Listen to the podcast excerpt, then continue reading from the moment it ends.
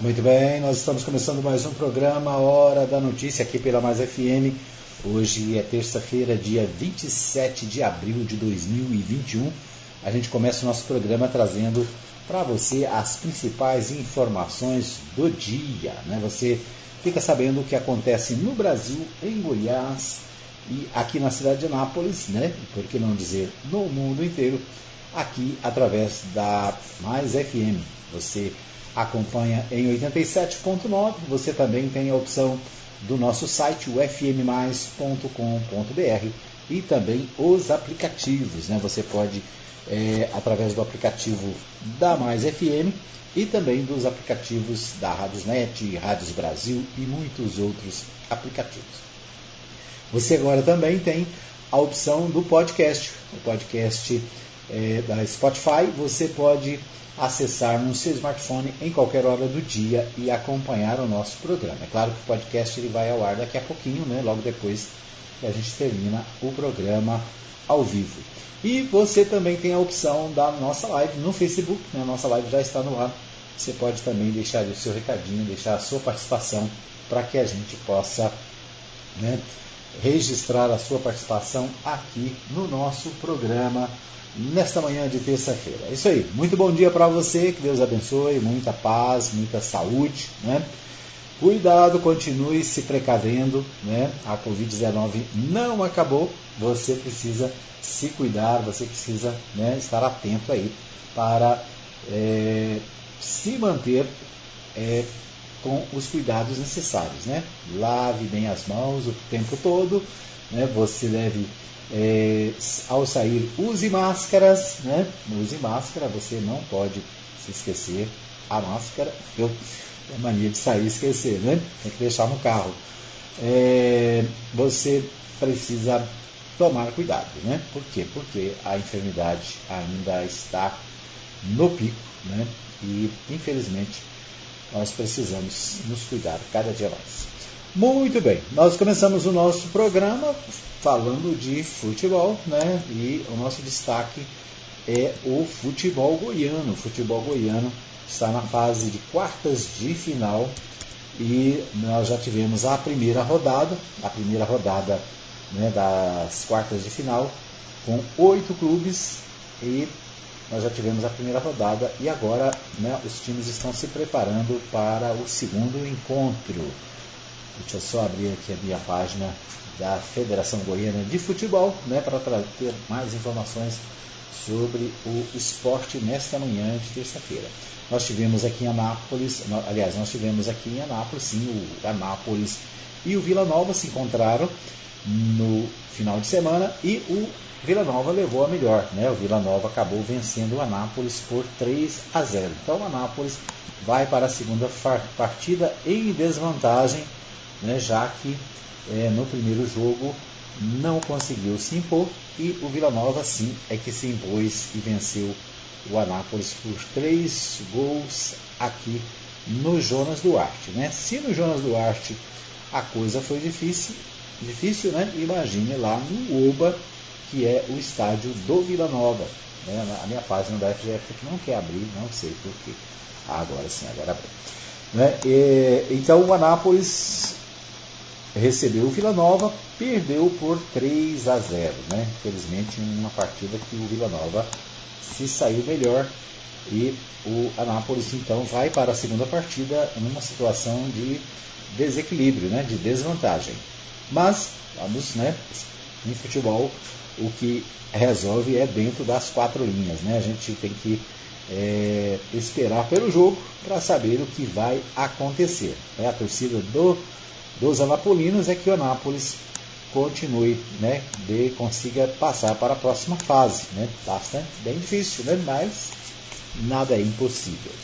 Bom, o deixa eu ver então o que mais o Aparecidense venceu a Jataiense, a Jataiense que estava quase fora do, da, da classificação, né? Aliás, a Jataiense esteve aí um bom tempo correndo o risco de ser rebaixada, acabou dando uma virada, ganhou do Anápolis, ganhou do Grêmio Anápolis, se classificou.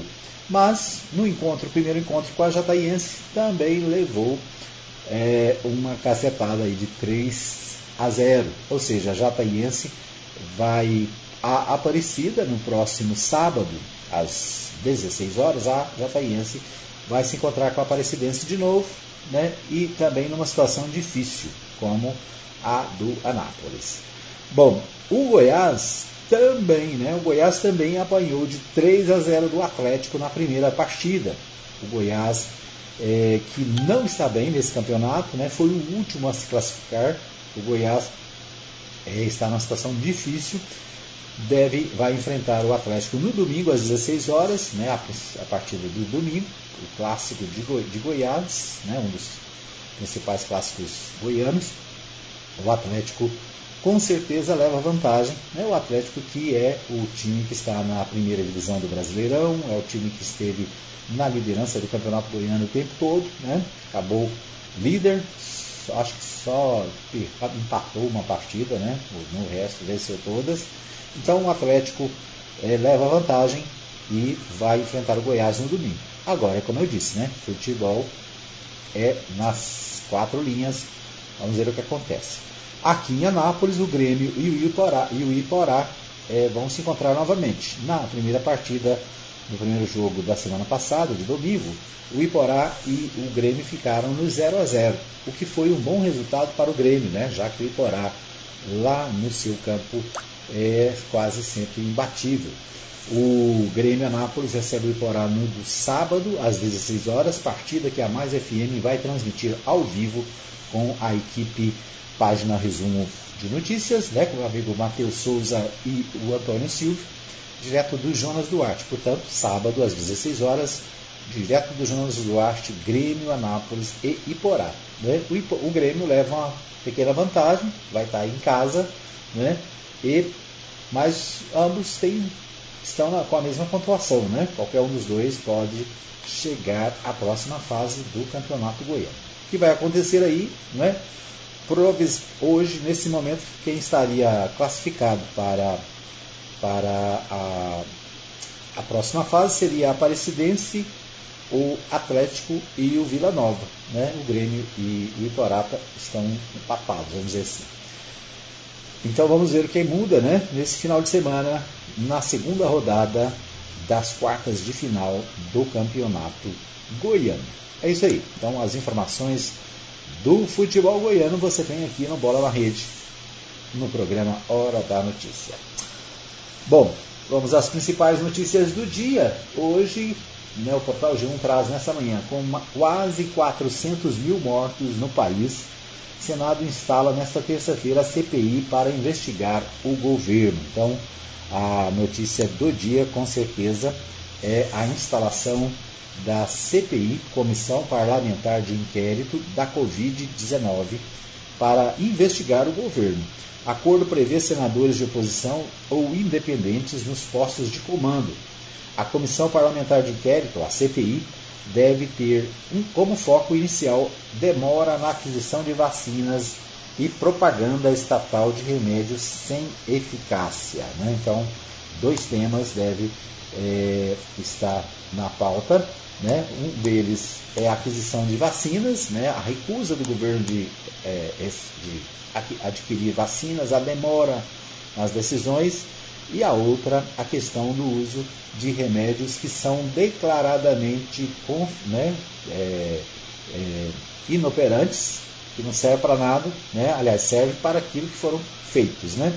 mas que para a Covid-19 não tem efeitos é, nenhum, a não ser prejudicar ainda mais a saúde do cidadão. Então, esses dois temas estarão no debate nessa comissão no Senado. Né? A CPI, né, para você que é leigo no assunto, o que é a CPI? A CPI é uma espécie de investigação, uma espécie, é uma espécie de inquérito. Né? É, a gente pode pensar no inquérito policial, né? uma investigação para ver o comportamento é, de determinadas pessoas. Nesse caso, a CPI foi instalada para é, investigar os, as ações do governo federal ou as omissões, né? ou seja, aquilo que o governo fez e aquilo que o governo não fez em relação à Covid-19. Então a CPI né, ela, é uma, é, ela é um instrumento do legislativo para investigar assuntos de interesse da sociedade. Né? Então, é, é uma espécie de delegacia que se institui dentro do parlamento. Né? Então, o Senado instala hoje, a partir das 10 da manhã desta terça-feira, dia 27, a Comissão Parlamentar de Inquérito, CPI, da Covid, destinada a apurar ações e omissões, né, como eu disse, ações e omissões do governo federal e eventuais desvios de verbas federais enviadas aos estados para enfrentamento da pandemia. Né? Então, inicialmente, a comissão foi instalada para investigar o governo federal, mas o governo federal conseguiu né, o, é, é, colocar também nessa, nessa história os governadores e prefeitos, né, que também podem ser investigados pelo seu, pela sua ação, pelo seu trabalho, né, ou pela sua omissão. Existe aí uma conversa de desvio de verbas, né, então isso também a comissão pode e deve analisar. Na primeira reunião, os membros da comissão elegerão o presidente e o vice-presidente da comissão. Cabe a eles, em seguida, indicar o senador para relator da CPI. Nesta segunda-feira, o juiz federal suspendeu, um juiz federal de Brasília suspendeu a indicação do senador Renan Calheiros, do MDB de Alagoas, para o relator da comissão. Né? Então, o, a, a, o judiciário acabou intervindo aí para impedir que o Renan Calheiros seja o relator. Né? O Renan Calheiros é, assim, reconhecido adversário do presidente Jair Bolsonaro, e é claro, né, o grupo do governo, os defensores do governo, querem impedir que o Renan Calheiros seja candidato, seja o coordenador, o relator do processo. Né? Então a comissão tem cargos é, como presidente, é, o vice-presidente, são cargos importantes, e depois acho que o mais importante é o relator, porque é ele que vai escrever, né, que vai relatar o que vai acontecer na comissão, os, os debates, né, e a conclusão do relator é que é levada a julgamento no final.